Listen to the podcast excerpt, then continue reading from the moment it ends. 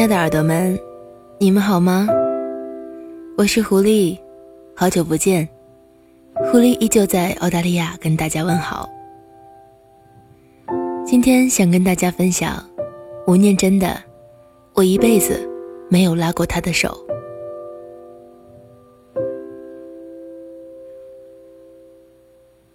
我的故事，全世界的人都知道。其实《恋恋风尘》写的就是我。我初中毕业到台北工作，那个叫阿珍的女孩子晚我一年到台北。我们在村庄里面，父亲母亲都已经称彼此为亲家了。那个女孩子就是你跟她讲什么，她都相信你的，很典型的台湾女孩子。住在山上，不晓得外面。到台北来工作，就是一心想。可以依靠我。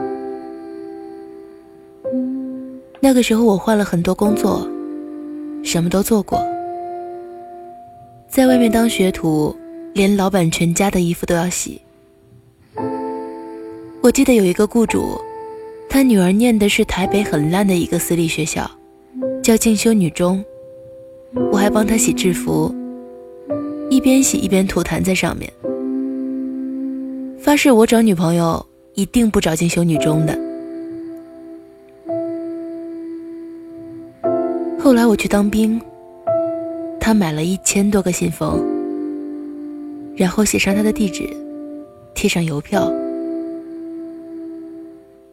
那时候一张邮票两块钱，一千多张邮票是两千多块，他五个月的薪水。那天晚上我本来要走。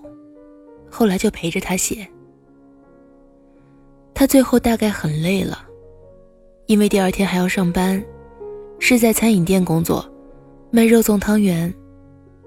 我就帮他写，最后他睡着了，我就拿个小棉被帮他盖起来。写到第二天起来，我写完了，就把信捆好带去当兵。后来侯孝贤拍了我们一起写信封，其他的他就删掉了，因为觉得太煽情了，而且没有人相信。我扛着一千多个信封去当兵，去金门要坐船。宪兵检查说：“你以为金门没邮局吗？”我在金门的最后时间里，他就跟别人结婚了。那时候我很生气，很想回来问为什么。后来想想，又觉得我之前也没有承诺说要娶她。营长看我很辛苦，就说：“好吧，特假。”因为当时在金门当兵是不能回来的。我在岛上待了两年了，想让我放假回去看看。打包行李的时候，我说我要回去拿刺刀刺死他什么的，乱讲一通。勤务兵很紧张，跑去跟营长讲。结果我到港口的时候，宪兵不让我登船，说营长取消了我的假。我回来气得要死。后来想，算了，他既然都已经成了别人的太太，又能改变什么呢？可是当时很痛苦。之后开始写小说，开始投稿。我妹妹那时候念国中，很可爱，我经常跟她聊天。就讲我在台北那时候，每天晚上去帮阿珍收店，然后两个人就拿着肉粽去北门打秋千。两个人坐在秋千上看最后一班夜车过去了，然后我再回去。就讲这些细节给我妹妹听。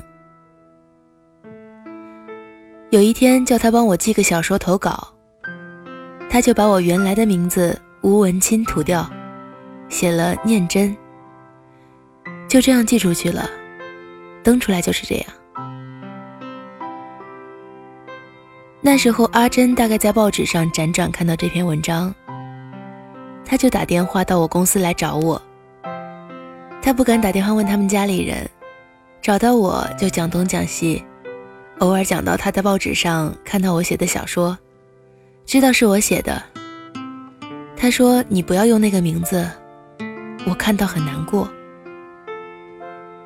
后来我打电话跟报社讲：“你不要用那个名字了，因为我还有几篇稿子在那边。”他说：“大家都知道你叫念真了，你再改很麻烦啊。你家吴嘛，就是没有啊。”就这样，变成了吴念真。完全没有想到这会造成以后恋爱的困难，没有想过他会成为婚姻的障碍，也没有想到侯孝贤有一天拿来拍电影，而且拍的还不错。所以搞成这样真的很烦。拍完后有人到我家访问的时候，我太太气得要死。不过他后来习惯了，结婚后只要有人打电话说“我找念真”，他就说“等下”。如果有人讲我找文清，他会说：“你等一下哦。”现在再回头看看那一段，真的是青春的沧桑啊！我想每个人如果有一段刻骨铭心的爱情在心里面记着也不坏，不然白走了这一趟。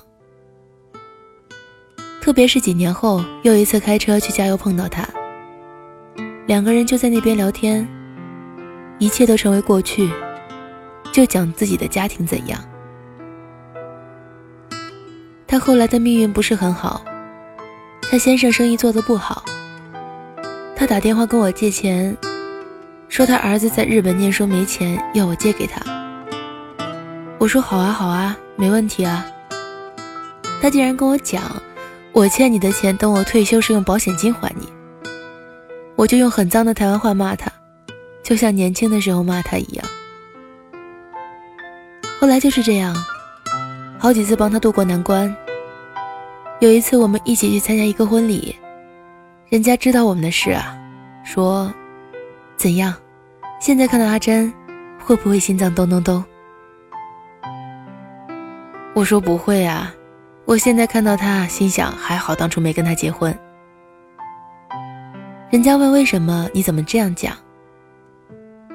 我说我这样辗转发现身边睡了一只大象，我会觉得很可怕。他后来变得很胖，因为很熟悉，所以非常亲近，所以开这种玩笑。一切都已经成为过去，我一辈子没有拉过他的手。